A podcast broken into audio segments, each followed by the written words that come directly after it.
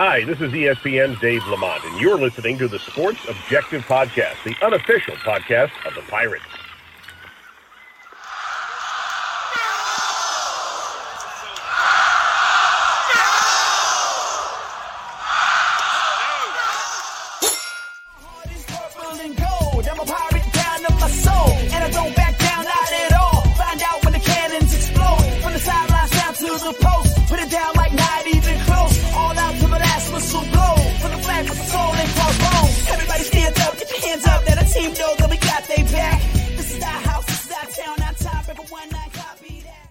Welcome into Bowl Mania right here on the Sports Objective as Pirates. The bowl is set, and let's bring in now our producer and a man that does everything behind the scenes, our Oz, Bubba Rozebub. How are you, man? Doing well, Dave. I hope you are, and fired up about finally finding out whether Pirates will be going bowling, and that's, of course, to Birmingham. They'll be traveling down, here in a couple weeks. Game on the 27th. That's a Tuesday. 6:45 Eastern kickoff at Protective Stadium, the new downtown stadium, a little over 40,000. Taking on the Coastal Carolina Chanticleers, and really looking forward to the opportunity to get an eighth win. No doubt about it. As we bring in Matt Semenza, a guy that knows all about bowls and playing in Liberty Bowls. How are you, sir? I'm doing well, guys. Good to catch up with you as always, and like you said, it's nice to finally know the destination and the opponent. It's been kind of interesting to watch over the last week, all of the experts out there, with their predictions. First it was Fenway, and then rumors to the military and Boca. And then, obviously, and then major rumor with the Gasparilla in Tampa. But here we are in Birmingham. So it's been kind of interesting to watch. Yeah, this is these are the two that were really made sense this week, as we heard a lot about Tampa with Gasparilla, and the second one we heard about was Birmingham. So it was down to these two pretty much, and I think Boca was way early on. We did see actually one thing yesterday with Boca, but it's good that we finally. This has been the longest football week of my life, but the good news is it's a good problem to have that we're going bowling. Some fans are being ridiculous, and whether it's on our show or not on social media, that, with the matchup in Birmingham, hey, let me tell you something. This is going to be the first bowl game we played since the last time we were in Birmingham. What was that, in January of 2015? So I have no issues playing Coastal Carolina. They've been great the last couple of years. And people were asking, by the way, why don't we play them down in Myrtle Beach? Because they don't want to play in their home stadium. They want to get to somewhere else. So that's why we're not playing in Myrtle Beach. Yes, Myrtle Beach will be closer for all of us. But the fact of the matter is the fact that we're on, again, talking about a bowl for 2 years in a row, we haven't done that since 2014, 2015. So it's been a long, long time. 2015 was a bowl, 2013 and 14 were the seasons. But, Bubba, bowling in Birmingham, I'm stoked we finally know. And we're getting to go. Yeah, as you mentioned, back-to-back bowls for the first time since 2013 and 2014.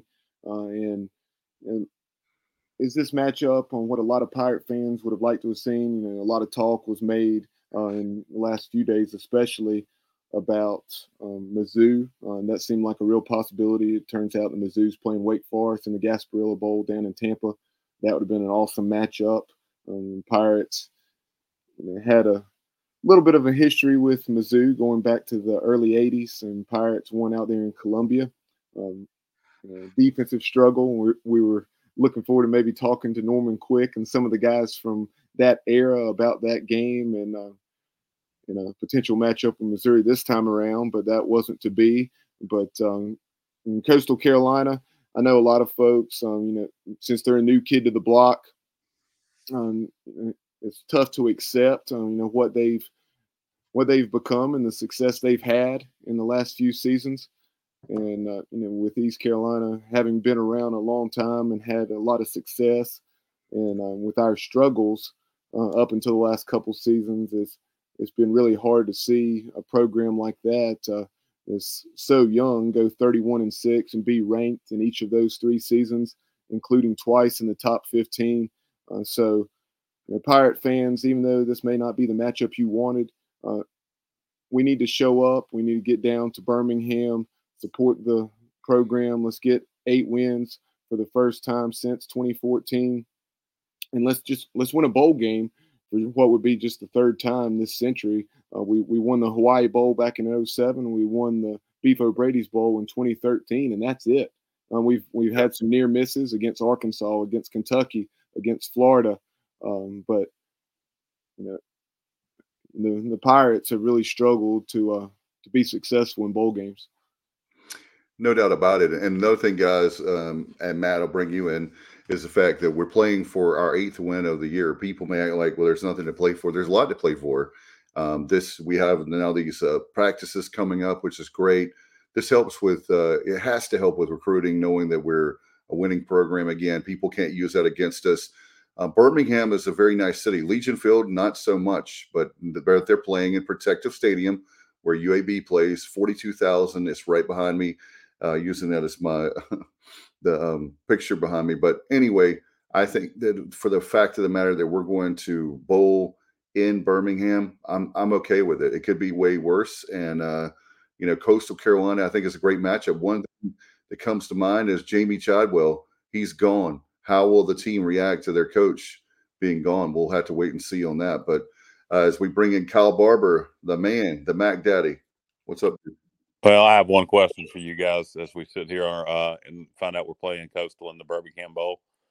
Do you guys know what that one question is? I know what it is. Can you pay me a Birmingham? Can you pay me a Birmingham? I've been waiting all show. Make it look just the way I planned. Yeah, I heard him sing that at Village Park in Kannapolis this summer, Kyle. That sounded just like me, didn't it? Yeah. It sounded great. Yeah, no, Tracy Lawrence, cool song. But seriously, I'm actually excited about the bowl matchup. Unfortunately, I found out my wife made the announcement to me that we were going to Tampa we were going to the Gasparilla Bowl. So my wife makes that announcement to me after I found out we're going to the Birmingham Bowl. But cannot go to the Birmingham Bowl. Unfortunately, I have chemo treatments that very day. But I am looking forward to the matchup. I think playing Coastal is a lot of fun. I think a lot of our fans are disappointed we didn't get a Power 5 opponent with Missouri or Syracuse or somebody like that. But I think Coastal, from a regional standpoint, they've been red hot. They've gotten a lot of national exposure on the ESPN networks here recently, right in the top 25 last year. Won their division of the Sun Belt this year. So they're a great program, and I'm looking forward to the matchup. Hopefully, Jamie Chadwell leaving will be a distraction for them. They got an interim head coach. They got Tim Beck coming in. We better go down there excited and ready to play. If not, we're going to get beat. Yeah, I remember the 2006 matchup when we played the USF, and we were just happy to be there in a bowl, and we didn't take it very serious. So I hope that it won't be – that's the last time I went to a bowl. I've been watching them on television, but I said the next time we go to a bowl, I'll be there, and we didn't make the military, unfortunately, but here we are in Birmingham, and I'm looking forward to it. I think it's going to be great, Bubba. Yeah, and you bring up that 2006 game with the second year of the Skip Holtz era, Pirates in a bowl for the first time in 5 years, and that's something I was talking about with some folks earlier, including my dad, just saying that that team, that South Florida team, that is. That was a very young program, very new to Division 1A or FBS at the time. And in that program, the more I think about it, I think it kind of, rubs our people the wrong way, or kind of gets under our skin more because Coastal Carolina is regional, whereas South Florida wasn't right here a couple hours down the road. But, where I'm going with that is just with the comparisons of those two programs, both being very young programs. And like I was saying earlier, Coastal Carolina's had so much success these last three seasons. I know a couple weeks ago they were blown out up at JMU when they did not have their quarterback, Grayson McCall. McCall was back yesterday for the championship game against Troy. And that was a game that they would not have been playing in had James Madison been eligible. But even so, even though this team isn't as good as coastal teams were in the last couple of years when they won 11 games and beat BYU when BYU, I think, was undefeated coming to Conway, this is still a very capable team. And they beat an up and down App State team this year. They beat Georgia Southern, or maybe Georgia Southern won a close game in Conway. But point being that, like Kyle was saying, if we don't go to play, then they can definitely beat us, and our fans don't need to think that. Yeah, when you have people say that we're going to be laughingstock in North Carolina, Coastal Carolina is a very good football program. And so this is not a cupcake, Matt, as we bring you in, a former player at East Carolina. This is not a cupcake we're playing. So you better be ready, like Bubba said. And if they beat us, it won't be because we're not prepared. Hopefully, we'll be prepared and ready to play. And they did play. They did play Old Dominion this year, and that game was in Conway. Obviously, the Pirates, won rather handily, pulling away in the second half from the Monarchs. And the Monarchs went to Conway and really had their way with the Chanticleers, but that certainly doesn't mean anything as far as what will transpire here in 3.5 weeks. No, because they have some good wins. I will say this. If Coastal does have one weakness, they have trouble stopping the run. So Keith Mitchell could have a big day against the Chanticleers. They're 9-3. If anybody, look, quite honestly, I think up until this past two games, had we played them, they would have been the favorite. Up until these past two games against JMU and Troy. And that Troy team that blew them out yesterday is an 11-win football team. Yeah, their only losses were to App State on a Hail Mary, and very fluky Hail Mary at that, and then the season opener against Ole Miss. So they were a Hail Mary away from winning 12 straight ball games. Sorry, go ahead, Matt. No, I was saying, just my immediate reaction when I kind of look at this matchup on paper is the first thing that really jumps out to me is you see two teams that are kind of really defensively kind of limping into bowl season. But if you look at these teams earlier, they played much better defense. So what I can take from that, guys, is that you had two teams that were really just kind of banged up, kind of limping to the finish line.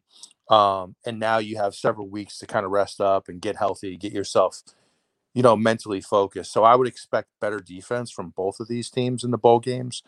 But, at first glance, I expect this to be a high-scoring game. No doubt about it. That was one of the things I was going to say, that for Matt and I love defense. This is not going to be a defensive struggle. This is going to be a Wild Wild West shootout. Don't you guys think? Probably so. I do tend to think it could be a high-scoring ball game. If we can get the run game going early. It depends, though. Their quarterback play, and they do have the ability to throw the ball, but it's a run-first offense. And it'll be interesting to see. Jamie Chadwell was such a key. He did have an OC, but that's Jamie's offense. And it'll be interesting to see how well they run it without him there. That quarterback certainly knows how to run it. I saw some App State fans speculating how many years of eligibility does that kid have left? Because I saw some App State fans speculating he may go to the transfer portal now. Wow. People always joke around that Holton's been around for 100 years. It seems like McCall's been there for 100 years to me, guys. I mean, I can't believe he's got more eligibility. But, I think they go as he goes. Honestly, in this situation with the coach leaving, I wouldn't be surprised if they gave him a lot more flexibility and just calling some plays himself, considering the experience. So it will be interesting to see how that goes. And that is what somebody suggested on their message board, Matt, is they should just let him have reins of the offense. He knows it better than anybody else at this point that's there. He is he's a redshirt junior, Grayson McCall. He's out of Porterage High School in the Indian Trail area, which is just east of Charlotte. And I personally think it's time for him to go to the portal right about now. I wouldn't argue with that. That's for sure. And And Dave, very quickly, on Johnny Gardner chiming in with a comment saying we need to go on a run against the Fun Belt, Old Dominion. Obviously, we took them down this year in game two, and then the shots in the bowl game, and then game three of 2023, we go to Boone to take on the Mountaineers. And you can count Marshall if you want to. They were in Conference USA last year, but now they're in the Sun Belt. Well, yeah, of course. You got Marshall on the schedule next year. Yep, absolutely. I'm excited about this game. I think, I think it loses a little bit of its luster because Chadwell's leaving. And I think if they'd won the Sun Belt and Chadwell was still there, I think there'd be a lot more buzz for it. But I'm excited for it. I think it's a game that needs to be played. Page coming in saying Coastal beat App State, Marshall, yeah, Southern Miss, and then probably had they been able to play at Virginia, he liked the chances of winning that game. I watched that game against Marshall, and Marshall's problem is that their offense is horrible. Marshall's got a tremendous defense, but that Marshall-Coastal game, Marshall should have won that game, actually. And I know Coastal won it by, I think, 10 points. But if you go back and watch that game, you'll get pure aggravated watching Marshall's offense. Yeah, guys. And, Kyle, I know you were mentioning it earlier today, in terms of this is the type of team that if you're not ready to play, they'll absolutely beat you. And there's no question about it.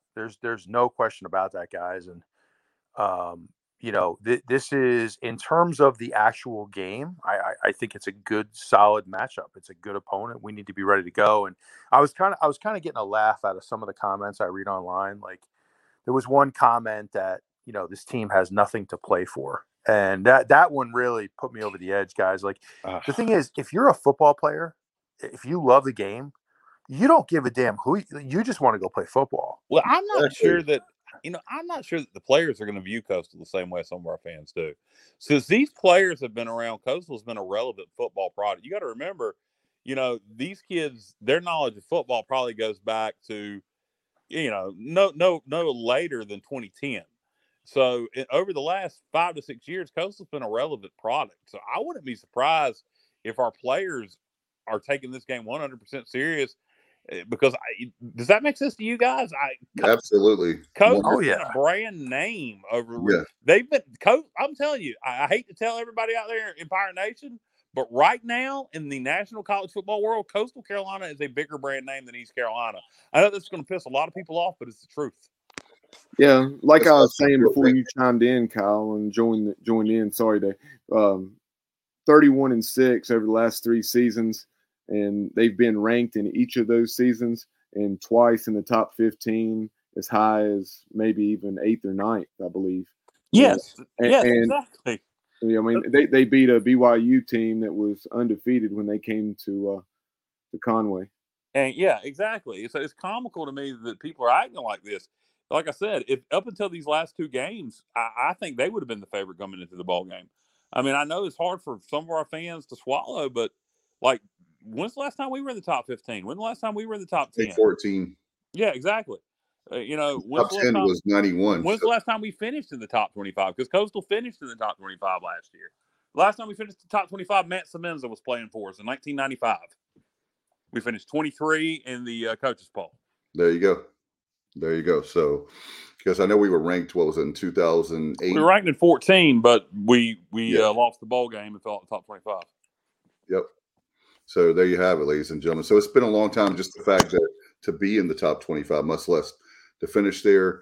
And, Bubba, I know you've been doing a lot of research this afternoon on Coastal. And I know with Chadwell leaving and, by the way, they announced their new coach today. Yeah, they had their man, and they got him immediately. We thought we got Mike Houston very quickly in 2018, and we did. But Jamie Chadwell, it became official this morning, and then within a matter of hours, Tim Beck, the OC at NC State, was named the new Chanticleers coach. Fun fact: his daughter, what I read on the message board, the Coastal message board was correct. His daughter plays volleyball at Coastal. Interesting, interesting hire to me, guys. I mean, I think what's made Coastal so good over the fact that I think they have really tough players. I really do. I respect the way they play. They play physical. They play hard. They play smart if you watch them most of the time. But I think what really made that team go was that style of offense, that option style from the pistol, which is so unique to college football and so unique to defenses. Interesting move to bring in the OC from NC State, who, I'll be honest with you guys, when I watch them play offense, I'm underwhelmed by NC State. I mean, they just don't do anything. Their defense, they have a ton of talent, but I'm not impressed by the play calling whatsoever. So for me, it's a big change in style for Coastal. So that surprised me a little. I think Beck is a good quarterback developer. I don't think he's a bad coach, but I do agree with you. It is a huge change. I'm kind of surprised I didn't go with somebody on staff, which makes me wonder again, how much did any of the OCs, I think he had co-OCs or something like that. It was all Chadwell's show with the offense. That's my point. By the way, guys, fun fact for you today is the 4th anniversary of Mike Houston being named as the head coach. So we've had 4 years of Coach Houston as of today. So a lot of people, I think, after 4 years, he's done a great job. 2 back-to-back bowls and 2 back-to-back winning seasons, a chance for our 8th win, and 15 games in 2 years. So glad to have Coach Houston and looking forward to many years with him, hopefully. Dave, I'll point this out. I pointed it out on the message board. If you look at Coach Houston and Willie Fitt's resume, they're very similar. They had FCS backgrounds. They both won a national championship at the FCS level. Willie had a brief stop over at Georgia Southern as they were transitioning to FBS. But he's been at Tulane 9 years, and during that 9 years, he had some losing seasons, and then he had several 7-win seasons. And now this year, they've built to the point, with a bad year last year with some circumstances, but they've built to the point over time where he's taking them now to the Sugar Bowl, or excuse me, to the Cotton Bowl. And I think Coach Houston's very similar. Obviously, what they do offensively is different, but they're both offensive. They're both guys who want to run the ball and play good defense at the end of the day. And they do things differently, but they have similar backgrounds. So I keep that in mind. I think Coach Houston and Willie Fritz's records at this point at their time at ECU and Tulane are very similar. Somebody could look that up, but I believe they would be very similar.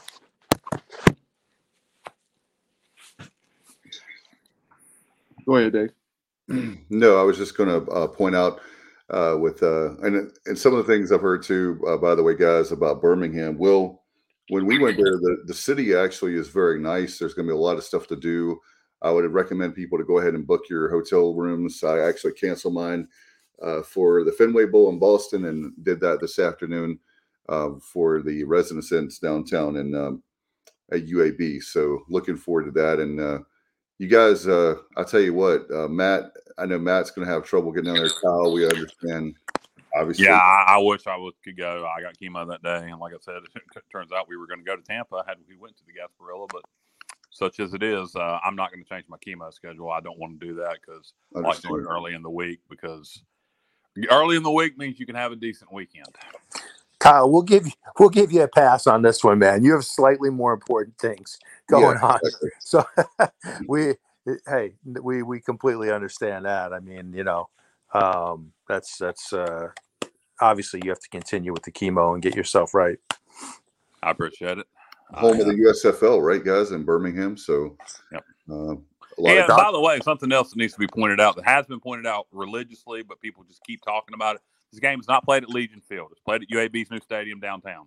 Yeah, that's been confirmed 100%. If part of your turnoff to the previous Birmingham Bowls for Legion Field is a brand new shiny stadium in downtown Birmingham. Yep. Hey, Kyle, can we roll you into the press box like Hugh Freeze? If you can get me there. The problem is getting there. I got to have the treatment that morning. So that's the problem. And then get on the plane. And I'd have to fly to Greenville or Raleigh and land in Birmingham and be rolled into the press.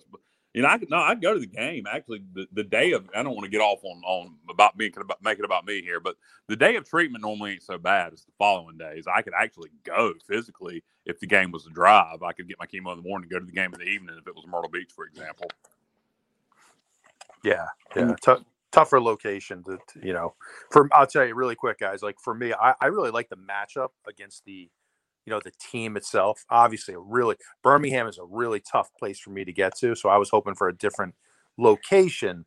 But, hey, it is what it is, and, you know, you just have to kind of embrace the location.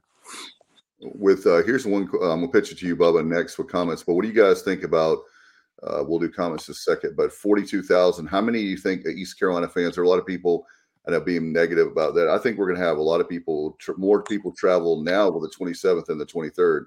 That's just my gut feeling. I think we'll probably have 5,000 to 7,000 there.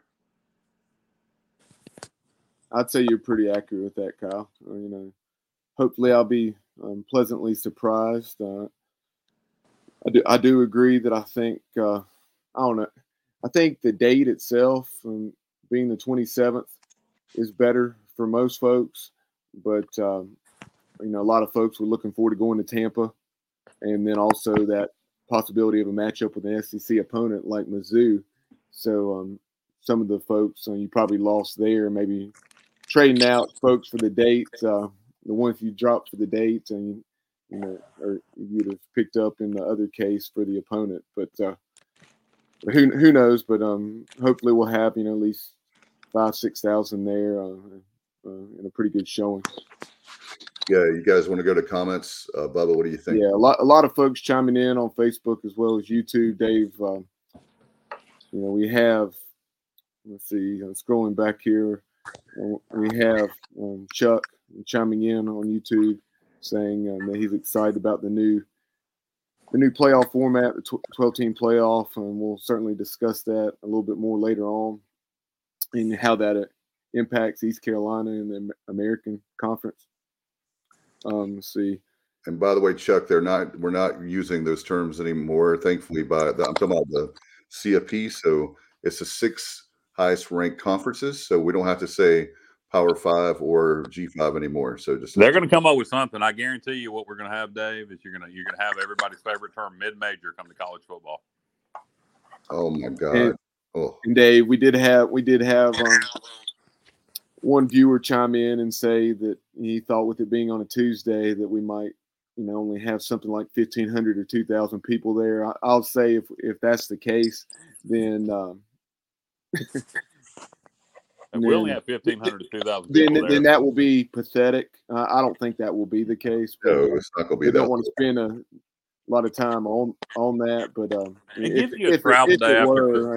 you know, let's say that Coastal Carolina does have more fans at this game than us, then that would be pretty tough to accept. It gives you a travel day in between Christmas, so that's good. I think the 28th would have probably been a perfect date, but it does give you that one travel day. Nobody wants to spend Christmas in Birmingham, at least I'm assuming most people want to spend Christmas at home. So it gives you the 26th to travel. Bobby Hayes. Nothing says Christmas like Birmingham, Kyle. Yeah, paint me. Come on, you started off the show. Paint me a Birmingham. So. Well, I mean, what I mean is people want to spend Christmas at home. That's what I mean. I know. I'm messing with you. Going back to the hire, Bobby Hayes said that he agrees with Matt that it's kind of an underwhelming hire. We'll see how it goes for Coastal with the hire. Yeah, oh, sorry, Bubba. Go ahead. My bad. No, go ahead. No, I was gonna say, like, just to that point, but by Bobby there, I think what it is for me is the change in style. You know, it's so hard to change style. Mm-hmm. Like when we had Lincoln here, guys, and we had that up tempo air raid style, and then all of a sudden, you know, you change that completely. It can take a few years. That Scotty was trying to run, Matt? Some kind of pro style. It was supposed. Well, what he said was it was supposed to be. He wanted to lean on the running game more and have a more vertical. His big thing is he wanted a more vertical passing attack. But, yeah, obviously things didn't work out like that. But what a change for Coastal. No, I agree with you. I don't know where you go, though. Well, I mean, there's some guys in the FCS they could have went after to keep that option-style attack going. His option was so unique. I really don't know who else runs that exact style option. But there was definitely some – You could have looked at Navy and went after their OC, Army's OC, or you could have several of the FCS they could have went after. But it is a big change in styles. I don't think Beck's a bad coach. I disagree with you, Matt, that it's it's a huge change in styles, and it's going to affect them greatly. I think that's been their, along with the teal field, I think those two things have been their ticket to be successful. It's that unique style of offense, that quarterback, and that teal field is kind of, I think, gives them a home field advantage also. Let's see. Scrolling back through the comments, a lot of folks chiming in tonight, so bear with me. Kind of on the American Athletic Conference front, B. Page chiming in, talking about the addition of UTSA, the Roadrunners, 11-2, back-to-back conference championships, and they have a unbelievable matchup of 11-2 teams. A lot of folks will just see, oh, UTSA and Troy, but that will be a heck of a football game down in the Cure Bowl. And 25th versus 24th in the final, but the playoff, the rankings today, the playoff rankings. Troy was 24th and UTSA was 25th. And how about Tulane being 16th, guys? I mean, that was great. Yeah, it's good for good for the wave. And then the biggest thing to me about that for the American, if you look at it, and there was some bad ads by the American, some terrible ads. But if you look at it right now in the new American Conference, you'd have two teams in the top 25. So that bodes well going forward with the new playoff. And then FAU hiring Tom Herman. I think it's a good hire. I think Tom Herman did a great job at Houston. He did all right at Texas. I think it's a good hire by FAU. And I don't hate the South Florida hiring Tennessee's OC. I think FAU made the better hire. But I think South Florida put their eggs in the Deion Sanders basket, and he decided to go to Colorado, so that was their backup. What about UAB with Trent Dilfer? Come on, Kyle, you gotta love Trent Dilfer. Yeah, that hire didn't make a lot of sense to me. Maybe you'll prove me wrong, but on paper, that was a terrible hire by UAB on paper. I'll tell you guys, I was really intrigued by the idea, and I'm actually very happy Deion didn't take the South Florida job, because he would have been a huge problem in this conference from a recruiting perspective. His ability, with that personality of his ability to draw talent from the state of Florida would have been insane. And I just, I got to say, I am shocked that that situation in Colorado worked out, because that seemed very odd.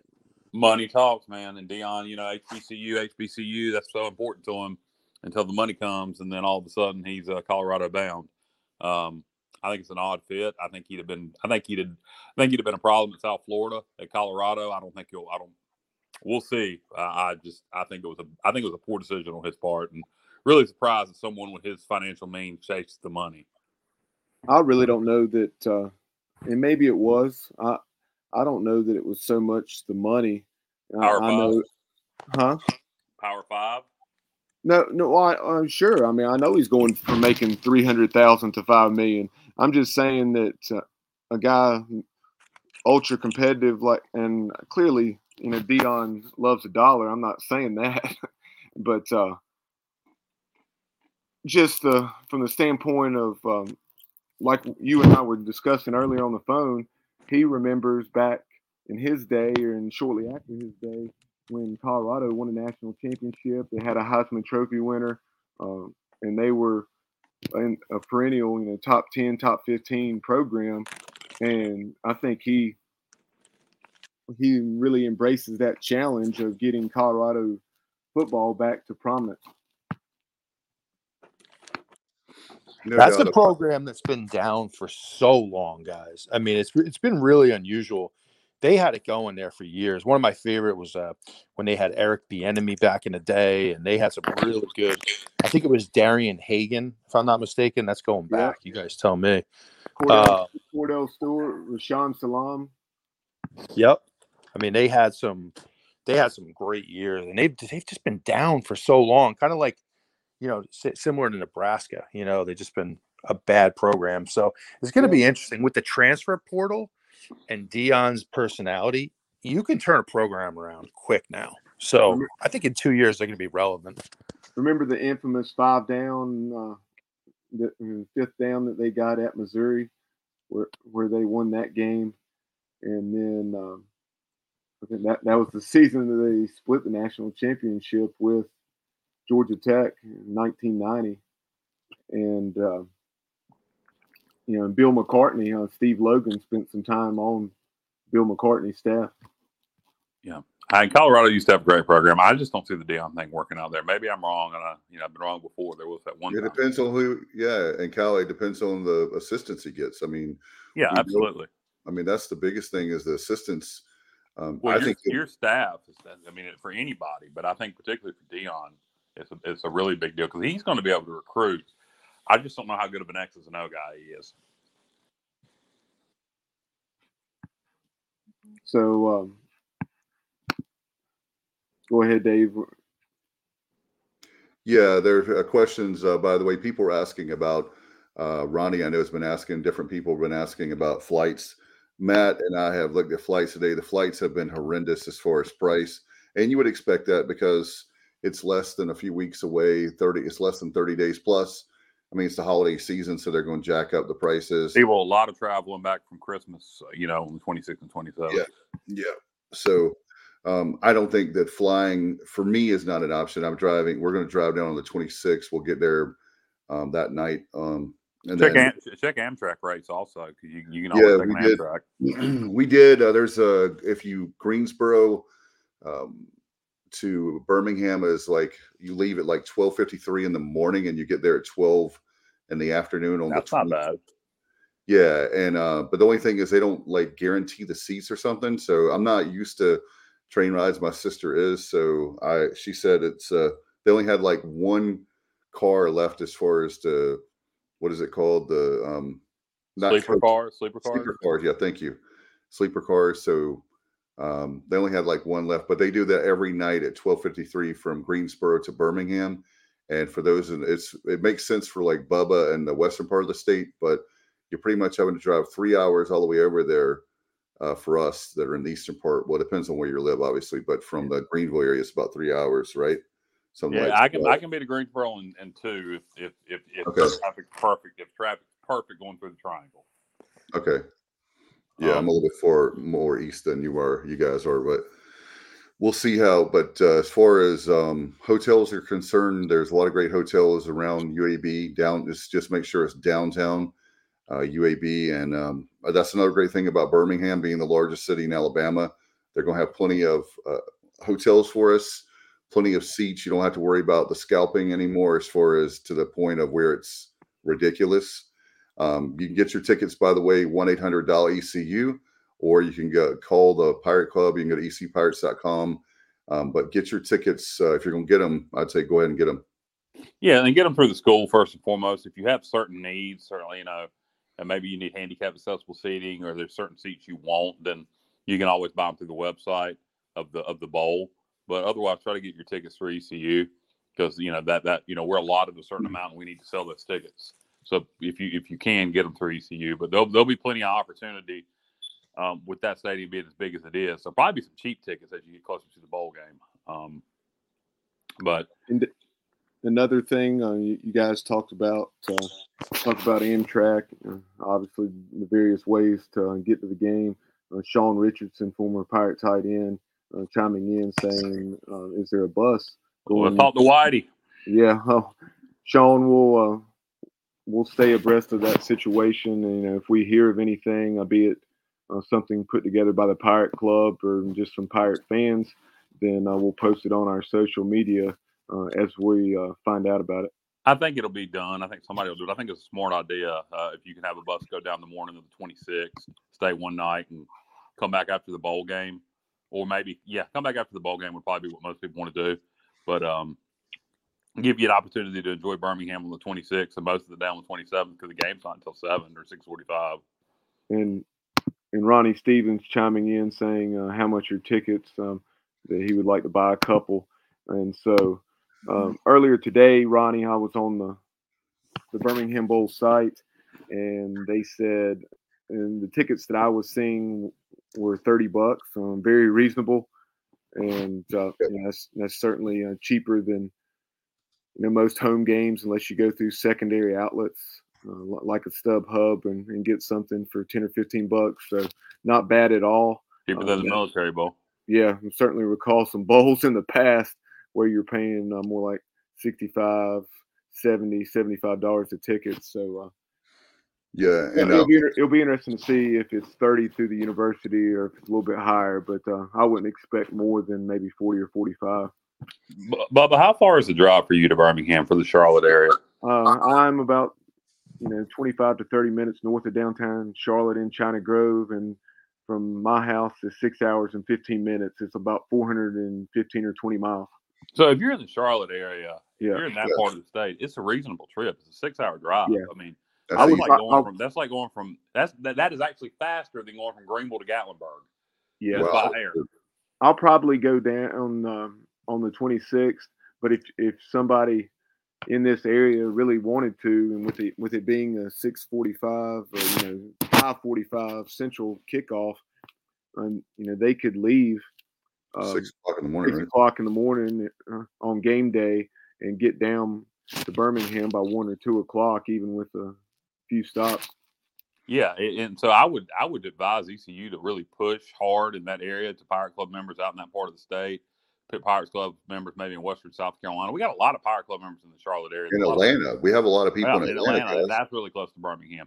So we really need the Charlotte area, that Western North Carolina, and maybe the Atlanta area to really buy some tickets and go.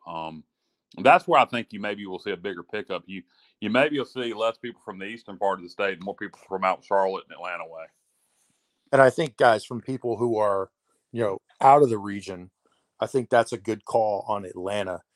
Flying into Atlanta, renting a car. I think it was somebody just mentioned that in the chat. I think it was Richard Osbrook mentioned that. That's probably a good way to go. Always direct flights from Raleigh to Atlanta every day. Yeah, that's the best way to go. It's only 2 hours from Atlanta to I know Pirate Owl has told us in a group text earlier he's going to be staying in Atlanta, and then they're just driving to the game, and after the game they're driving back to Atlanta to try to break up the trip some, so you can do that. Yeah, there you go. I mean, it's if you live in the eastern part of the state, yeah, it's a 9 hour drive, but I think if you live out in Bubba's way, that's an easy day trip.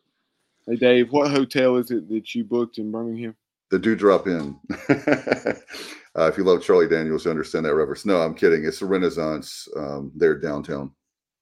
And that's another good thing, too. For people who've had bad experiences in the past, I think it had largely to do with the Legion Field and the area around Legion Field. This is all going to be downtown Birmingham in a nice area near the campus. There'll be lots of things to see, do, eat. And I think if you had a bad experience in the past with Legion Field, forgive the music in the background, it's a clock. If you had bad experiences in the past with Legion Field in Birmingham, it should be a different experience for you this time. Yeah, and they actually have anybody cares, we did it. In 2006, it was decent. The Alabama Sports Hall of Fame is in Birmingham. They have that. That's one thing off the top of my head I know. And there's a lot of great restaurants, too. There's a really famous – oh, no, that's in Tuscaloosa. I was about to say there's a really famous barbecue place called – I can't even think of it now, guys. Help me out. Is any of y'all know what I'm talking about, the barbecue place in Tuscaloosa? Yeah, I don't know the name. If you hadn't asked me, I would have been able to tell you, but you put me on the spot. But I know where you're going, Kyle. That's in Tuscaloosa, not Birmingham. I believe the voice of the Alabama Crimson Tide, what's his name, guys? He used to be Eli Gold. Eli Gold, I believe, owns an Italian restaurant in Birmingham. Eli's too big time for the sports objective, though, Kyle. Yeah. I remember. Tim Brando will come on. There's tons of the amount of celebrity guests that would trump Eli Gold that have been on the show is ridiculous. And you like old big times. We got to get Petros on, Bubba. Work on that. Absolutely. Petros, he's very entertaining. Yep. No doubt. And so anybody, what else comes to mind? I know, Bubba, you have like the activities. No, not yet. We'll have that shortly, but Bubba's activities director for the ball. Yeah. He's like the cruise director. Well, how about this, guys? What other bowl games are you looking forward to? I think we mentioned one earlier, the Cure Bowl between Troy and UTSA that really appeals to me. What other bowl games stuck out to y'all besides the obvious big ones? Penn State, Utah for me, guys. Do I have that right? Did I see that right? You're right. That's correct. That's physical. Is that right, Kyle? Cool. Yeah, I believe Penn State, Utah. Yes, that sounds right to me. That's a very – Which bowl is that? I think it's the Rose, and Okay, yes, Rose Bowl, Penn State, Utah, yes. I'll tell you, I just – the Rose – yeah. I mean, the Rose Bowl for me is always my favorite bowl game. There's something about that venue. I just love it. And I enjoy both of those teams. Loved what I saw at Utah the other night against USC. I mean, that was – they played such a physical second half. It was fun to watch. I mean, the safeties were killing people. I mean, the hits in that game – they just went smash mouth on USC. So really, really enjoyed that. And I think that's going to be a good matchup with Penn State, guys. Mine is definitely the Orange Bowl, Clemson, Tennessee. I think that's going to be a huge matchup. I know that's one of the New Year's Six Bowls, but I really like that one, that matchup. Yeah, it's a good matchup. I'm trying to think of some other games that stuck out to me outside of the big ones. New Mexico State, Bowling Green, just because New Mexico State. How about Jerry Kill? Bubba and I have talked about this, and Bubba and I might be the only two interested in this, but Jerry Kill in his first year returning to coaching as a head coach at New Mexico State takes over and takes them to their second ever bowl game in his first year as head coach as they finish 6-6.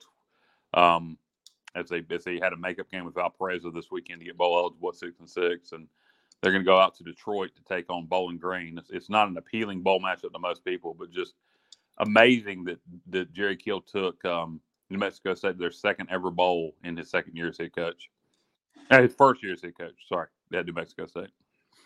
Yeah, that's one that's definitely like an underdog, and he made it happen. And the fact he turned that around so quickly, no doubt about it. And for me, also, guys, another one I know that I know what I was going to ask you guys. What did you think? Were you surprised at the playoff with the four that we knew that we thought would got in for the playoff CFP? Pleasantly surprised that they didn't do anything stupid like put Alabama in, and I was glad to see TCU still get in. I think Ohio State was probably the fourth best. I think had Clemson not lost to South Carolina, they might would have got the spot over Ohio State, but it is what it is. I think they got it right. Yeah, I'll tell you guys, I was just so happy to see Alabama not make it. I mean, Nick Saban, they give him that platform last night, and he sounded like a used car salesman to me. You know, Nick Saban's a guy I've really grown to despise over the years. He's the same guy who preached, you know, a 14 playoff for years. Now, all of a sudden, when his team is on the outside looking in, now, all of a sudden, he wants a 12-team playoff. So enough with that guy. And I was happy to see TCU make it. I tell you guys, I thought TCU got robbed a little bit in that game yesterday from the standpoint that two terrible spots inside the 1 yard line. If you spot that ball on the yard line where it should have been, you can quarterback sneak right into the end zone. And interesting. I'm glad they made it, though. No doubt. I thought they had from what I saw, and there's some pictures on the internet, he did get in. So that's what I don't understand. But anyway, they did. I mean, it doesn't matter now. But there were some pictures I saw for people posting of where it clearly shows. And that's hard when it's a still versus live, you know, action. But yeah. But it doesn't matter now. It's a moot point. They got in. But I was like, I hope to God if they don't get in, that'll be really horrible. Based on 12-1, you can't put Alabama in. And another thing too that was so stupid, I heard on ESPN radio today, guys were talking about, well, Alabama's sexier. I was like, that's not what the point of the playoff is. I disagree. I think people are sick of Alabama. I think more people would have rather seen TCU in, and it turns out it wasn't in between TCU and Alabama. It was between Alabama and Ohio State. TCU was third. So, Bubba, are you able to, or Dave, either one? I want you to bring up the bowl list real fast so we can run through all – just go through all the bowls real fast? Yeah, I have it. All right, go ahead. All right, so the first bowl game, first two games actually on Friday, December 16th, the Bahamas Bowl, UAB in Miami of Ohio, and then the Cure Bowl, UTSA in Troy. Yeah, the Cure Bowl is the better of those two for sure. That's an interesting bowl game. Saturday the 17th, you have that keg of nails rivalry between Cincinnati and Louisville in the Fenway Bowl. And Kyle, that was something you had suggested that maybe the military would look at, but it ends up happening in Boston instead of Annapolis. And in New Mexico, you have SMU BYU, And in the LA Bowl, you have Washington State, Fresno State, Lending Tree Bowl, Southern Miss and Rice, Las Vegas Bowl, number 15, Oregon State taking on the Florida Gators. And then in the Frisco Bowl, Boise State and soon to be member of the American, North Texas. So it's Saturday, the December 17th, it's like a full day of college football. That's a lot of bowl games. Yeah, you got six games that day. Some good games that day. One interesting note, Rice, the one team to make a bowl game this year. We had to have one team with a losing record. The Rice Owls were 5-7, but got in because of ARP or APR. And, so Rice ended up in a bowl game with a 5-7 record, taking on Southern Miss. So that one's just an interesting note. And by the way, Matt pointed out to us, Chuck had a question about Matt? Yeah, Matt is a former player. What is your opinion about players opting out because they're afraid of getting injured? Chuck, this is definitely a sore subject for me. I hate it. I really do, Chuck. I hate it. You know, maybe I'm an old school guy, but I just can't imagine going through, you know, a fall camp.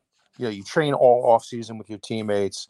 I can't imagine bailing on your teammates like that at the last second. Now, I've never been in a situation or anywhere close to being, you know, having millions of dollars potentially on the table. So that, you know, obviously can sway you a little bit, but I hate it, Chuck. I mean, I just can't imagine, especially if you're a guy who's on the fringe of being drafted. You know, it's one thing if you're a guaranteed surefire top 10 pick, right? But if you're a guy who's on the fringe of even being drafted and you opt out, that really sits the wrong way with me. What do you guys think? I think if you're a surefire first rounder, I can understand it. Otherwise, not so much. Well, not only that, but now with the playoff in 24, it's going to eliminate some of that. And I think that it's the fact that, like you said, Kyle, a first rounder, there's going to be guaranteed money involved. You can make a strong argument for that. But, hey, when you have a chance to win a national championship and now it's going up to 12 teams, then I think they should stay. And their stock value can definitely go up if they have a you know, marvelous day. I'm not so sure that it will eliminate it. I mean, I think instead of 4 teams, you won't see it from 12 teams. But those teams that are not in the 12-team playoff, I think you'll still continue to see it probably at an increasing rate, unfortunately. And very much like Matt, I absolutely cannot stand it. However, I will say, and I won't call anybody out here, but I will say that I would much rather someone opt out than go to play in the game and go through the motions. I'll call him out because he's a 30-some-year-old grown man now, Andre Alves in 2006. Yeah, that was a game where – and I asked people on that staff, and they told me, they were like, yeah, we were just happy to be there. A lot of players went out and partied before, apparently partied or were just happy to be there, and they didn't take it seriously, and USF beat us. So you got to – when you go to the bowl – you got to take it serious. I don't care who you're playing. This is a bowl game. We have a chance for 8 wins. Again, it's ridiculous to think that people would think that's not a big deal to be in a bowl. Well, if you don't take Coastal Carolina serious, chances are you just hadn't watched college football outside of ECU the last 5 years. I mean, to me, if you don't take Coastal as a serious opponent, and I think it'd be a huge win. And to me, if you don't look at it that way, you're just not that knowledgeable. Do we want Bubba to finish the bowl list? Or? Yeah, go for it, Bubba. Resuming with Monday, December 19th, you have one game. That is the Myrtle Beach Bowl, UConn and Marshall. Marshall 8-4, and UConn, of course, very much like New Mexico State. One of the stories in college football, you know, that a lot of people may not know about. Great story and turnaround there with Jim Moore Jr. Yeah, Matt's right there in the midst of that, so he can comment on it better than anybody, but UConn being a laughingstock, Jim Moore Jr. year one, not only got them bowl eligible, they got wins over Fresno State, the Mountain West champions, Boston College, and Liberty. I think he should be a Coach of the Year candidate, guys. I really do. Oh, he definitely has to be in the conversation with, you know, as big as they are with basketball and baseball and and they have pretty much trashed on their own program, unfortunately. But to hire him, man, I didn't think he would turn it around as fast as he has. But boy, he's done a great job. Especially, can you imagine if he had resources, guys? Yeah, well, he's got a nice stadium. I'll say this, and we'll get back to the bowl list. I would check whatever the over/under is in that game, and I'd probably take the under. Because you got two teams, neither one of them can play offense, but both play great defense. That's funny you bring that up, Kyle. I was just sitting here thinking when I looked at and saw that matchup was next on the list. I think about the way UConn really struggles to throw the football. They've only thrown for something like 1,300 yards all year. It's unbelievable how they won 6 games despite such an inept passing game. And the thing about it is I think they have 3 guys that have run for anywhere from like 400 to 600 yards. I would say Jim Moore Jr. got every ounce of what he could get out of that team. They got a good kicker, if I remember right, too. So I think they take advantage of red zone situations. I would, and we'll get back to the bowls here in a second, but I bet you the over-under on that game is going to be like 38. I agree. On Tuesday, December 20th, Eastern Michigan against San Jose State out in the famous Idaho Potato Bowl on the blue turf. And the other game that day is taking place down at FAU Stadium, the Boca Raton Bowl, the Liberty Flames, where Jamie Chadwell will be taking over for Hugh Freeze. They will be taking on the Toledo Rockets. That's a sneaky good matchup. Toledo won the MAC. Now that Hugh Freeze and that situation is over, it'll be very interesting to see how the Flames, who absolutely crapped the bed in the final 3, losing to UConn, losing at home to a very poor Virginia Tech team, and then getting absolutely shellacked like 49-14 or something by New Mexico State. How will they handle the MAC champion Toledo, who took down the Ohio Bobcats? I think I would lean Toledo in that one. Yeah, me too. But I do think it's interesting. What else we got after that, Bubba? On Wednesday, we have one game. We have Western Kentucky. That's a team that we've talked about. And very intriguing the job that Coach Helton has done there. They are taking on South Alabama, the Jags, 10-2. It's another sneaky good matchup. That should be a high-scoring game. And that is in the New Orleans Bowl. Should be a high-scoring game. I like South Alabama's OC, former Texas player, former Houston head coach, Major Applewhite. I like what he does on offense, so that should be a good one. South Alabama and Western. And interesting here, a few games ago, we brought up how Boise State is taking on North Texas in the Frisco Bowl. Sorry. We have B. Page chiming in saying North Texas coach Seth Luttrell just fired despite the Mean Green having played in the conference championship game. That is ridiculous. So very interesting there to see who they clearly have a target in mind. That's insanity. It's not a done deal. That's insanity. Yeah, literally just played for the conference championship. I don't know what to say about that. I know I believe he took them to a bowl last year too. If not, they just missed the bowl. That's insane. I agree with Pays or with Bubba rather. They must have someone in mind. You think they have Garrett Riley in the bag or something? You know what? That's a guess. That right there. That's a very interesting candidate. That would not surprise me one bit. Texas guy. You know. Right there in that area. Right here, playing for a national championship, or the right to go to a national championship. Or if they didn't, he probably didn't even have to move. Yeah. So,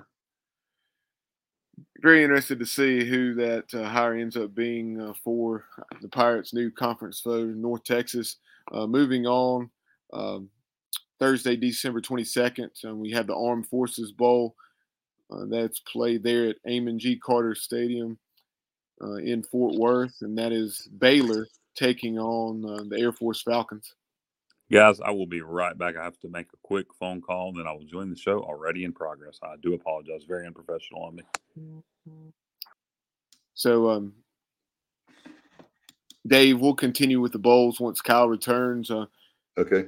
Continue on for a minute, maybe with some few comments, and I'll bring up the bowl event information for us. All right. Certainly that was surprising, like we talked about with Seth Luttrell fired. I can't believe that Pays always bringing a lot to the program. But anyway, I know there's a lot of people that oh, okay. I didn't know that. Apparently there's a new AD coming in. North Texas AD went to West Virginia. So we're learning that from B. Pays. Thank you, Pays, as always, brother. Well, now that makes even more sense on why a coach that's had a decent amount of success would get shown the door. Yeah. New AD coming and wants their own guy, I guess. But now Seth Luttrell, where would he fit in, guys? We could ask that question quick, and we'll get back to the bowls. I guess there's other places that he could with job openings. There's a few left, I believe, off the top of my head. Seth Luttrell, whether it's another head job or an OC job, he's highly thought of, and he'll land on his feet somewhere. I know earlier Kyle was talking about reminding folks that this game is played at Protective Stadium, not Legion Field. So there you see it. And Dave had it as his background, but just to make it a little bit easier for our viewers, there is the new beautiful downtown stadium. Seats, I want to say mid-40s. Very nice venue. 42,000 I checked for the show. So 42,000. And we've just got to get people to realize that this is a big deal. And, there's other places we could have gone that people maybe more attractive. I know Myrtle Beach was a sentimental favorite because it's so close. But then again, there will be some Pirate fans who wouldn't be able to go because they wouldn't be able to get a tickets, or they couldn't afford the tickets. So go ahead and get your tickets. Again, ecupirates.com. You can do that, or you can go call tomorrow, 1-800-DIAL-ECU. And like B-Pay said, Seth Luttrell was a very good OC prior to becoming the head coach. I want to say he was the OC for Larry Fedora. He was. At the University of North Carolina. Yeah, he was. And at one time, he was also the OC at Southern Miss. And I know he wasn't. I'm sorry. I'm getting my coaches confused. That's what's his name, who's at Utah State now. But Seth Luttrell has done a good job. Huh? Blake Anderson, yes. Seth Luttrell's done a good job in North Texas. He's had some down seasons, but very surprised to hear they fired him. Are we going to finish? Let's run through the rest of the bowls, and we'll. Yeah, we're going for it right now. Keep going, Bubba. You have to give me a moment. Okay, no worries. Give Bubba a moment, and we will go through the rest of the bowls. Right. I'm curious on Kyle, but where we left off was the Armed Forces Bowl between Baylor and Air Force. You got nothing to say about that one. Friday, December 23rd, you have two games: the Independence Bowl, Houston taking on Louisiana, go Raging Cajuns, and then the Gasparilla Bowl, Mizzou and Wake Forest. Obviously, a lot of talk about us going to Gasparilla. They decided to go with Wake and Mizzou. That should be a pretty good game, actually. Yeah, there's a lot of people that think that we could have gotten more people down there than Wake, but I think Wake Forest is very underrated. I think there is more fans than people realize for Wake, believe it or not. On Christmas Eve, you have Middle Tennessee, Rick Stockstill and the Blue Raiders. They are in Hawaii, taking on the San Diego State Aztecs, and 8:00 on Christmas Eve. I'll be watching A Christmas Story. I'll probably flip it over and check the score. On Monday, December 26th, this is a game that Kyle already referenced up at Ford Field in Detroit at the Quick Lane Bowl. You have Bowling Green taking on the New Mexico State Aggies. On the 27th, in addition to the Birmingham Bowl between East Carolina and Coastal Carolina, you have the Camellia Bowl down in Montgomery, Alabama, Georgia Southern, and Buffalo. The First Responder Bowl, that is played at the Cotton Bowl, I believe. That is Memphis and Utah State. And then you have the Guaranteed Rate Bowl that is between Wisconsin and Oklahoma State. That is at Chase Field in Phoenix. Okay. So that used to be way back in the day, the Copper Bowl, I guess. Yeah, it's been a few different things. That sounds right, Kyle. I think the Copper Bowl was the one that was actually played at the University of Arizona Stadium. Okay. So what else we got? On Wednesday, the 28th, you had the Military Bowl, UCF and Duke. And, double. You had the Liberty Bowl, Arkansas and Kansas. Duke will win that game, fellas. I think so too. Yeah. There are a lot of people that don't understand that this is not the UCF of a few years ago. So you had the Liberty Bowl, Arkansas and Kansas, the Holiday Bowl, Oregon and North Carolina, and hopefully the Ducks will give the Tar Heels a 4th straight loss to Black Attack, baby, to end the season. And then you have the Texas Bowl, interesting matchup between Ole Miss and Joey McGuire's Texas Tech Red Raiders. Texas Tech seems to play their best ball against good teams. I'm gonna probably take Texas Tech in the upset in that game. On December 29th, you have the Pinstripe Bowl at Yankee Stadium, Syracuse, and PJ Flex, Minnesota Golden Gophers. You have the Cheez-It Bowl in Orlando. That is at Camping World Stadium, the former Florida Citrus Bowl, and you have. Yeah, Florida State in that one. Just one moment. Florida State taking on the Oklahoma Sooners. Up and down year for Oklahoma as they are 6-6, taking on the 9-3 Noles. And then also that day you have number 20 Texas staying in state and taking on Washington at the Alamo Bowl. I like that Florida State-Oklahoma matchup. It's a chance for Florida State to win 10 games and have some impressive sounding wins on the resume. They'll have wins over LSU, Miami, Florida, and Oklahoma if they can win that game. On December 30th, there are 5 games that day. You have the Duke's Mayo Bowl at Bank of America Stadium in Charlotte. NC State taking on Maryland out of the Big Ten, former conference matchup. And the Sun Bowl down in El Paso, UCLA in Pittsburgh, the Gator Bowl in Jacksonville between South Carolina and Notre Dame. That's a very interesting matchup. The Gamecocks really finished strong with those wins over Tennessee and Clemson. Have a chance to beat Tennessee, Clemson, and Notre Dame to close the season. Yep. They just got beat, 38-6 in the swamp. Yep. And then Florida did the last couple games what you thought South Carolina would have done with a loss against Vandy and then a loss against Florida State, albeit a competitive loss. And then tumultuous times, guys, in Gainesville, Florida right now between the terrible play on the field and then the situation with the quarterback Kitna. Not sure if you guys are familiar with that. Just awful news. I was interested to see more about that. What happened? I don't know what you're talking about. They got charged with child porn. Wow, what are the details? It's pretty morbid. I'll say that. And he was dismissed from the team. Kyle, okay? I just want to know. Was it? I don't even know. It was like it sounds like it was like online photos and videos that he was. So nothing he personally did, just stuff he had possession of. Correct, and apparently he was. Yeah, they found some stuff on his tablet. Okay. I don't even want to get in. I don't even want to get into how old the children were or anything like that. It's disturbing. You'd be. Yeah, it sounds very disturbing. Supposedly, he said that he didn't know since it was on. Already online that he didn't know it was illegal to forward it. But regardless, it's a very disturbing situation, and I think we'd be best ignorance is not forgiveness for the law, and it doesn't also change what he had possession of. Yeah, you got to know. Come on, it doesn't matter if you know or don't know. You still have the fact if you have possession of little kids doing stuff. whether you think it's illegal or illegal, that means you're messed up in the head. Yeah, and let's move on. 100%.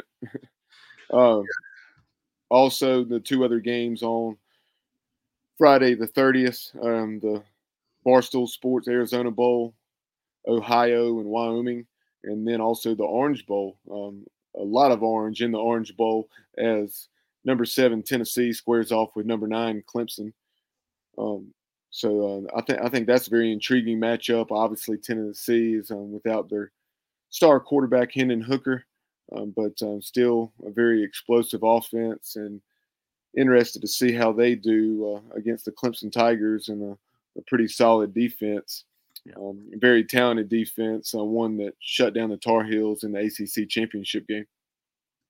Yeah, Clemson, Tennessee is a very interesting game.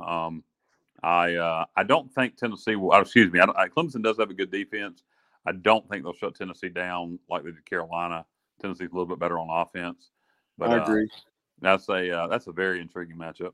That's one of my favorites. On New Year's Eve, you have the Sugar Bowl between – number 6 Alabama and number 10 K-State, your Big 12 champions. You have the Music City Bowl. Not surprising that Kentucky went there. They are taking on the Iowa Hawkeyes. I would imagine that would be a pretty low total as well. You know, Iowa's often involved in a lot of shootouts. You know, 13-10 and 17-13, maybe even 5-3. Yeah. But and then you have the two semifinals that night between number 1 Georgia and number 5 Ohio State. That one in Atlanta at the Peach Bowl, and then number 2 Michigan against number 3 TCU, who is of course who I want to win it all. That one's taking place out in the desert at the Fiesta Bowl in Glendale. I'm going to predict TCU upsets Michigan. TCU Georgia for the national championship. Georgia destroys TCU. Michigan's a 9.5-point favorite. I'm definitely taking TCU in the points. Yeah, no doubt. And then Georgia's a 6.5-point favorite over Ohio State. I think I'd take Georgia to cover that. Me too. Oh, most definitely. Be interesting, guys, to see Michigan, you know, get a second chance at Georgia. You know, they got handled easily last year by Georgia, and, you know, they may have another shot at it. Can they, you know, find a way to at least take the game into the fourth quarter and be competitive? It'll be fun to watch. We got to make it. And there was a comment from – yeah, exactly. Good point. Very good point. Comment from Monica, guys. Monica Keefe. She was just making a comment on North Texas. Latrell lost the Conference USA Championship and went 44-44 in 7 seasons. I guess they have high expectations. So great point. You know, love having you on the show. Yeah, well, I wonder – some famous alumni from North Texas. Maybe Stone Cold's kicking in some money, and they're going to go get a big name. Because Stone Cold says so. Hey, to my knowledge, there's probably some other people. Did Matthew McConaughey go to North Texas? He would trump Stone Cold. You know, I think he's a Longhorn. Yeah, he is a Longhorn. You're right. Yeah, he went to UT. Yeah. I'm going to go with Stone Cold as North Texas' most famous alum then. So Kyle's thinking Matthew McConaughey, and you know, North Texas alum, huge UT fan, kind of a Eric Church situation where he's an App State alum and a diehard Tar Heel. Yeah, you know what? I used to be a big Eric Church fan, not so much anymore. And I hate to say I respect Luke Combs more because at least he supports his alma mater, not the Tar Heels. Yeah. He supports the Tar Heels some, but I believe he's App State first. Whereas it seems like Church is baby blue all the way. But the other 4 games we have remaining on Monday, January 2nd, you have Mississippi State taking on Illinois. That one's in Raymond James Stadium. And then you have the Cotton Bowl, and that's one of the games that I'm definitely looking forward to the most between – Southern Cal, number 4 USC, taking on the 18th-ranked Tulane Green Wave. And then you have the Citrus Bowl between LSU and Purdue, and the Rose Bowl, definitely one of the games that I always look forward to because of the scenery and just the tremendous venue. You have Penn State and Utah. I know this is a game that interests you, Matt. Love it, fellas. You guys know I like Penn State, and really have a lot of respect for that Utah program and the head coach, Kyle Whittingham. You know, just very underrated program. You know, they are some physical sons of bitches. Good God Almighty. Watching them play against USC the other night, it was times. It was like a bloodletting. Yeah, that I didn't see that one coming. I mean, obviously, you know, Utah can beat them, but man, they beat them like a drum, like my grandmother. You too. Like you started to say, you too. Anyway, yeah. Now Utah's very physical, very, very physical. That'll be a good game with them in Penn State. Absolutely. Bubba, did you get through them all? I didn't want to cut you off, but I wanted to make a point. Yeah, go ahead. And we're through with the bowl games, and I'm pulling up the bowl events for the Birmingham Bowl. Yeah, really, really good. Some comments about some of the quarterbacks, big name quarterbacks that have entered the portal, guys. Mm-hmm. The quarterback from Clemson, I can't pronounce his name. Maybe you guys can help me. Ugalele. You. How do you say it? Is that Ugalele? Ugalele. Okay. Yep. Ugalele, I think. And then Mikey Keene, another interesting one from UCF, guys. I'd like to see him hit his way to Greenville. Absolutely. Now let me ask you guys a question, since we are in this situation, taking us back to ECU. Mason Garcia, he's been waiting in the wings, right, for 3 years. Holton Naylor's obviously exiting the program here. Do you think it's a smart move for Mike Houston to go out and bring in a portal quarterback? Absolutely.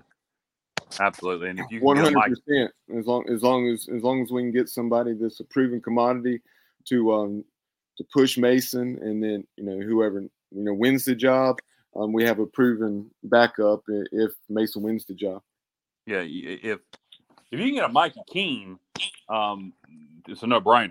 I don't know that he's looking to come to East Carolina. Maybe he is, but there's some really quality FCS quarterbacks out there that will be looking to transfer up to the FBS level. That's probably where I think we'll look, just based on Mike Houston's background. And if you can get a proven FCS quarterback to come up and him and Mason compete, then the best man wins the job. You owe Mason an opportunity to compete for that job, but you don't owe him the job.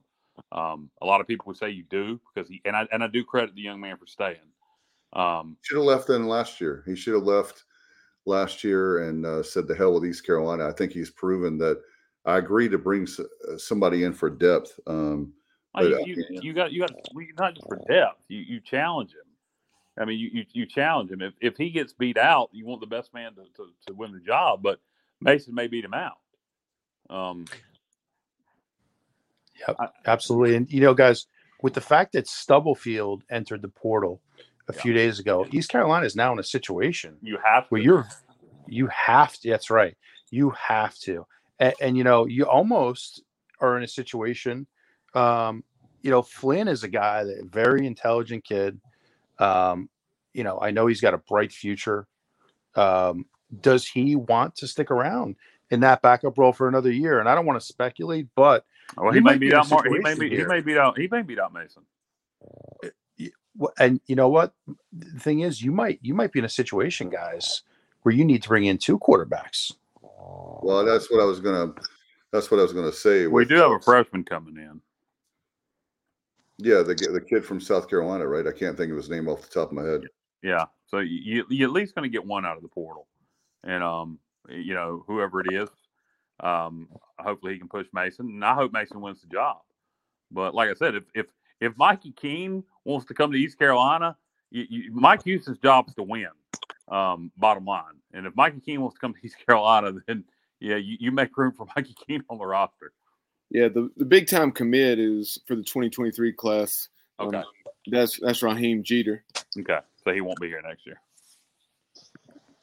So no, he will be. He will be. Okay, all right. Yeah, it's 2022 now. It's going to be 2023 in January. Okay. Yes. Yeah, but I definitely think that I really believe Garcia is going to prove a lot of people wrong, and again, it goes back to, I guess we shouldn't be surprised with the fan base when it comes to quarterback. I mean, you know, we had a local kid who got crucified for the last, 5 years. Why did Holton even stay? Well, I mean, I get what you're saying about Holt, but I don't. Are you against bringing in someone from the portal? You think we should just go with 1.5 quarterbacks? No, I agree with bringing. I definitely agree with bringing at least 1 or 2 more in. There's no question about that. But I think that nobody's going to come if they don't have a chance to win the starting job. That's true, but they all have a choice. They're also. I'm not saying they just hand him the job, but I think it would be a huge disservice to that kid. You lied with that kid if you told him there's a reason why he stayed. He didn't stay because he wasn't going to get it to play. I mean, I pretty much feel like they have promised him the job, or why would he stay? Well, I think that goes back to the situation that we've seen with baseball. Cliff Godwin, you don't get to where we are as a baseball program by guaranteeing anything to anybody. And I don't think Mike Houston's going to do that either. I mean, he wants. When we've been grooming Mason Garcia to be the guy, and if Mason Garcia is the guy, that's fantastic. But Mason Garcia is going to be better because of having someone else there pushing him. Not that Alex Flynn can't. No, we're not saying that. But throwing somebody else into the mix that has significant playing experience and success. I mean, I just answer this question. I'll ask it to the three of you. If you had the choice today, you could flip a coin to make it happen, and you said, "All right, I'm gonna either way walk Mason, Flynn, or Mikey Keene on the field against Michigan." Which one would you choose? Well, I think it's for me. I mean, I would say Mikey Keene because of the fact that I've seen him play so often. I've never seen Mason play really outside of Navy. It's the Navy game, right? A few years back, and garbage time. One of my major disappointments, guys, with one of the few gripes I've had this year was not getting him more playing time. Something that really bothered me in a few games. But you're always going to look to that more experienced guy. Now, I'll say this: Mason's been here for 3 years. He should have total command of this offense. He should know every check. He should have the playbook down like the back of his hand. So I hope that's the case. I really do. But just haven't seen him. Really be able to go out and compete with a first unit. Unfortunately, you got to have. Yeah, the kid has to have. Given his opportunity, I think. One of the things is that he asked, by the way, to be fair, for the coaching staff, he wanted to make sure that his red shirt was, so he would have 3 years of eligibility. And so he'll still have that. And yeah, you bring in another guy, that's fine. But if he's going to sit on the bench, that would be 4 straight years. Oh, he's not going to sit on the bench. If in the spring he gets beat out, he'll transfer. I don't think we've mentioned this yet, guys. B. Pay's bringing up Brennan Armstrong, obviously. Virginia had a coaching change prior to this season. You had Bronco Mendenhall stepping down, kind of a Chris Peterson-like situation, maybe citing some burnout, wanting some more family time and so forth. And then you had Tony Elliott coming in, and for whatever reason, Brennan Armstrong, after throwing for right at 4,500 yards, in 2021, this year, did not have nearly that type of success, and I believe maybe lost a job mid-year. So that's a very intriguing possibility. Another lefty, Brendan Armstrong, a guy that threw for 4,500 yards in the ACC, definitely worth looking into to see if he would be a fit to bring in. Yeah, no doubt. And I would contribute that to being a coaching staff that knew how to coach offense and a coaching staff that doesn't, because Bronco Mendenhall is a hell of an offensive coach. Where's that kid from? Is he a Virginia kid, North Carolina kid?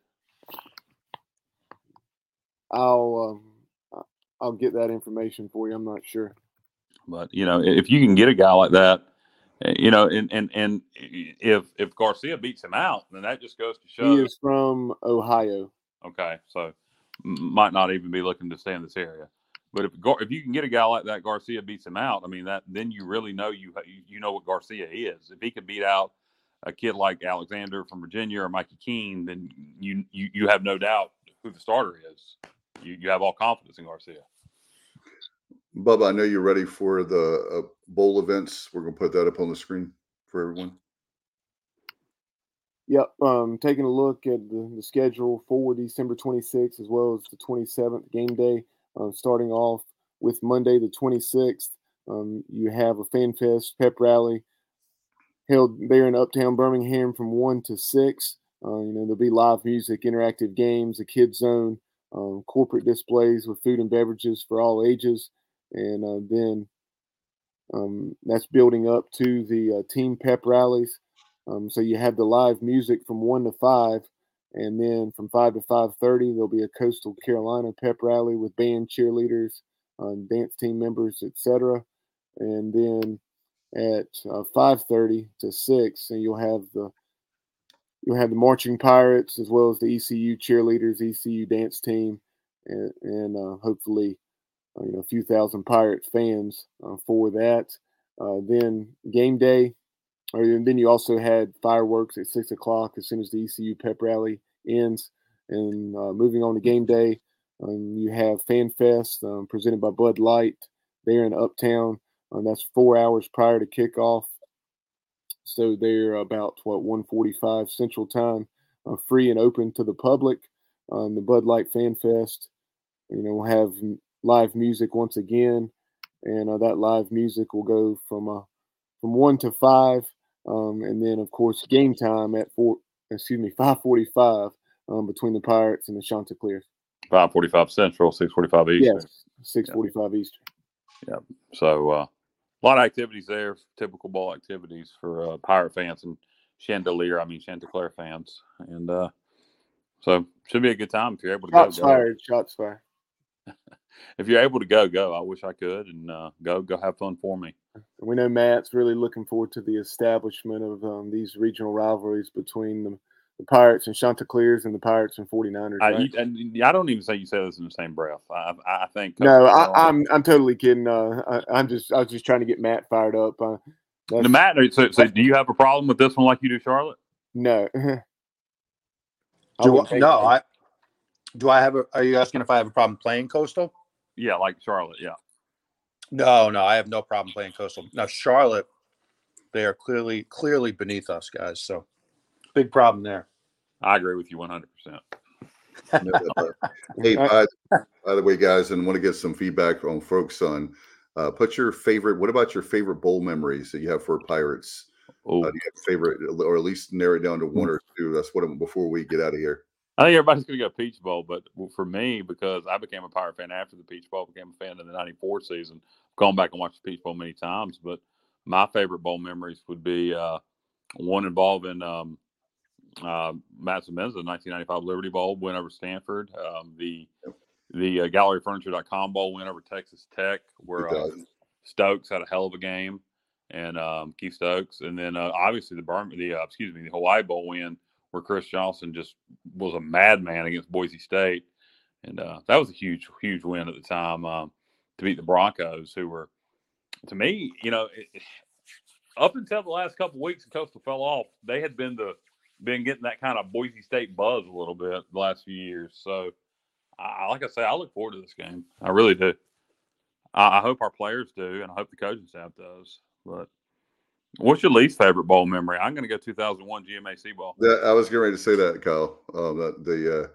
My mom, I was visiting where I'm living now at the time. I was visiting my parents, and my mom said, your team is up 30 points. Why don't you just go to bed? I said, Mom, you don't understand. I'm an East Carolina fan. Maybe I jinxed this, but I'll never forget that. You score 61 points and you lose a game.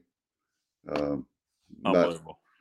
I still just want to go hand the ball to Leonard Henry. Just hand it to Leonard Henry. Quit throwing the ball. Yep. What about you guys' favorite and least favorite bowl? Honestly, there's not a lot of options because we haven't had a whole lot of success. I mean, 91 and 95, the Peach Bowl and the Liberty Bowl wins over NC State and Stanford, and then obviously that 2007 Hawaii Bowl where Chris Johnson had 380 plus yards. He set a bowl record for total yardage against the Broncos, who were a year removed from that big Fiesta Bowl win over Oklahoma themselves. So, So that was a huge deal because you recall that was the first of three consecutive wins over ranked opponents, Boise State, yeah, Virginia Tech, and West Virginia. And going back to the 95 Liberty Bowl, honestly, I guess I was, 14 at the time. I did not realize this pace. He said the Stanford tree got clotheslined on Bill Street by a Pirate fan. I didn't know that either. I didn't. Matt, what are your memories of the 95 Liberty Bowl? Awesome game, hard-fought game. I just remember defensively, great performance by the Pirate defense to hold that, that offense in check. And it was the best part about it, guys, was the year before was such a miserable experience losing to a really good Illinois team and then being able to go back and win the game.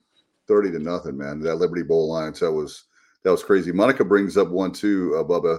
Losing to TCU in 99 was the worst. Amen, Monica. I remember that. That was not cool. That was surprising. Monica, were you a huge fan? I was at that game, the GMAC Bowl. I guess, no, that was when it was just the Mobile, Alabama Bowl. Oh, yeah. Then it became the GMAC Bowl in 2001 with that sponsorship. But the Mobile, Alabama Bowl that she references, I think it was 28-14, Horned Frogs.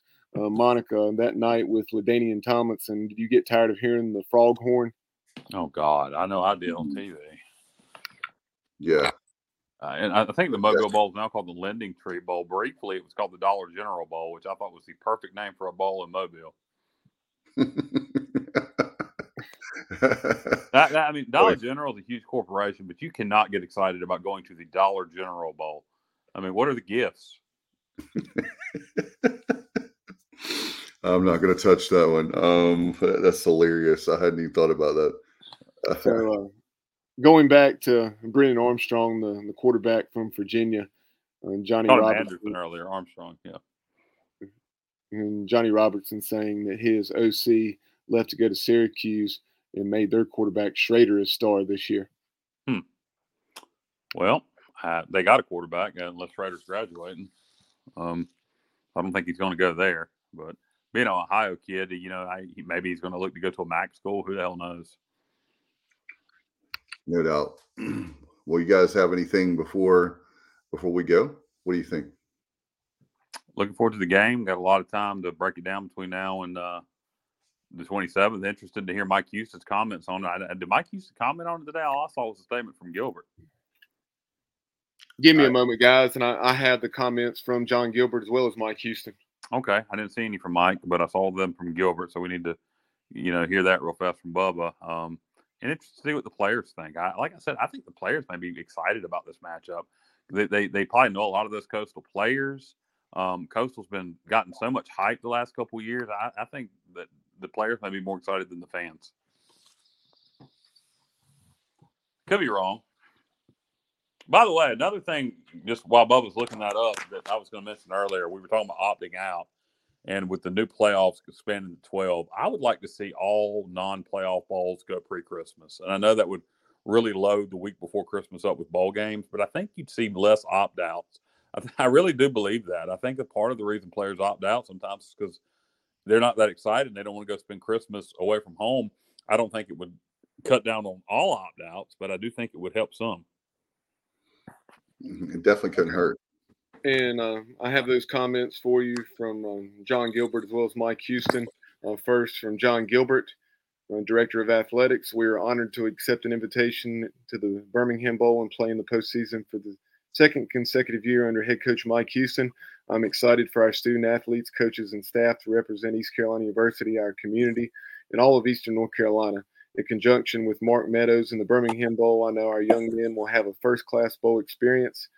And we have a dedicated group, including a special group of seniors that have worked to rebuild our football program. We are looking forward to Pirate Nation joining us in Birmingham. And then Coach Houston says that this is an exciting opportunity for the young men in our program who have shown an exemplary commitment and dedication to moving our football program forward in a positive direction. Playing in back-to-back bowl games is another step in our journey to restoring the prominence of Pirate football. I know our young men will be prepared, focused, and enthusiastic to represent the purple and gold in Birmingham. And one other note, Mike Houston will be meeting with the media on Monday afternoon at 5:30, and that will be to discuss only bowl matters. And looking ahead, there will be no type of looking back at anything that transpired during the regular season. That's only to address the bowl game, the matchup, and events surrounding the game, and things of that nature. And guys, go ahead, Matt. Sorry, Kyle. I'm going to cut you off. I was going to say, this team has a lot to prove in this bowl game, guys. I mean, I don't think anybody's really satisfied with the last two games. Let's face it, the Temple game, we found a way to win, but wasn't our best performance, especially defensively. The last 2 weeks were ugly. So right now, as a team, you really have to look yourself in the mirror and challenge yourself to get ready for this bowl game, because that's not the type of identity we want to go back to on defense. So this is a big game, and you really want to right the ship, especially on the defensive side of the ball. If you're Blake Harrell, you want to get back to the quality defense you were playing earlier in the year. No, I agree with you 100%, Matt. Bub, I was going to ask you, their interim head coach for Coastal, what is his name? They announced that today. No, I actually have not seen that yet.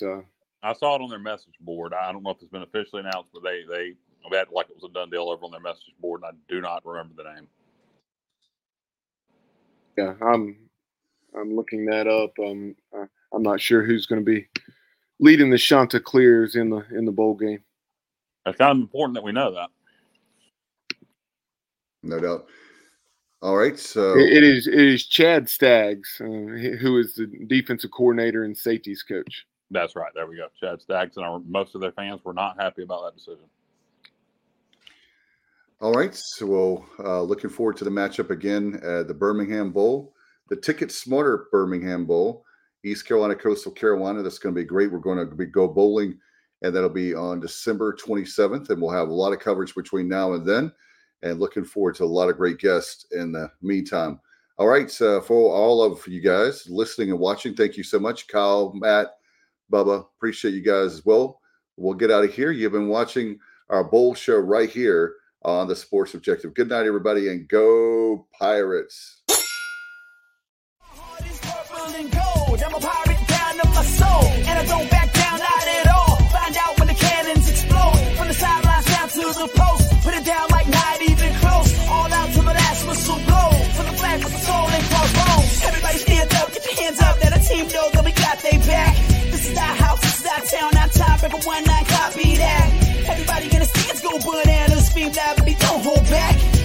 Every yard, every first down, every touchdown with the cannons blast. Get it on, get it all, get the wave going like the hurricane, y'all.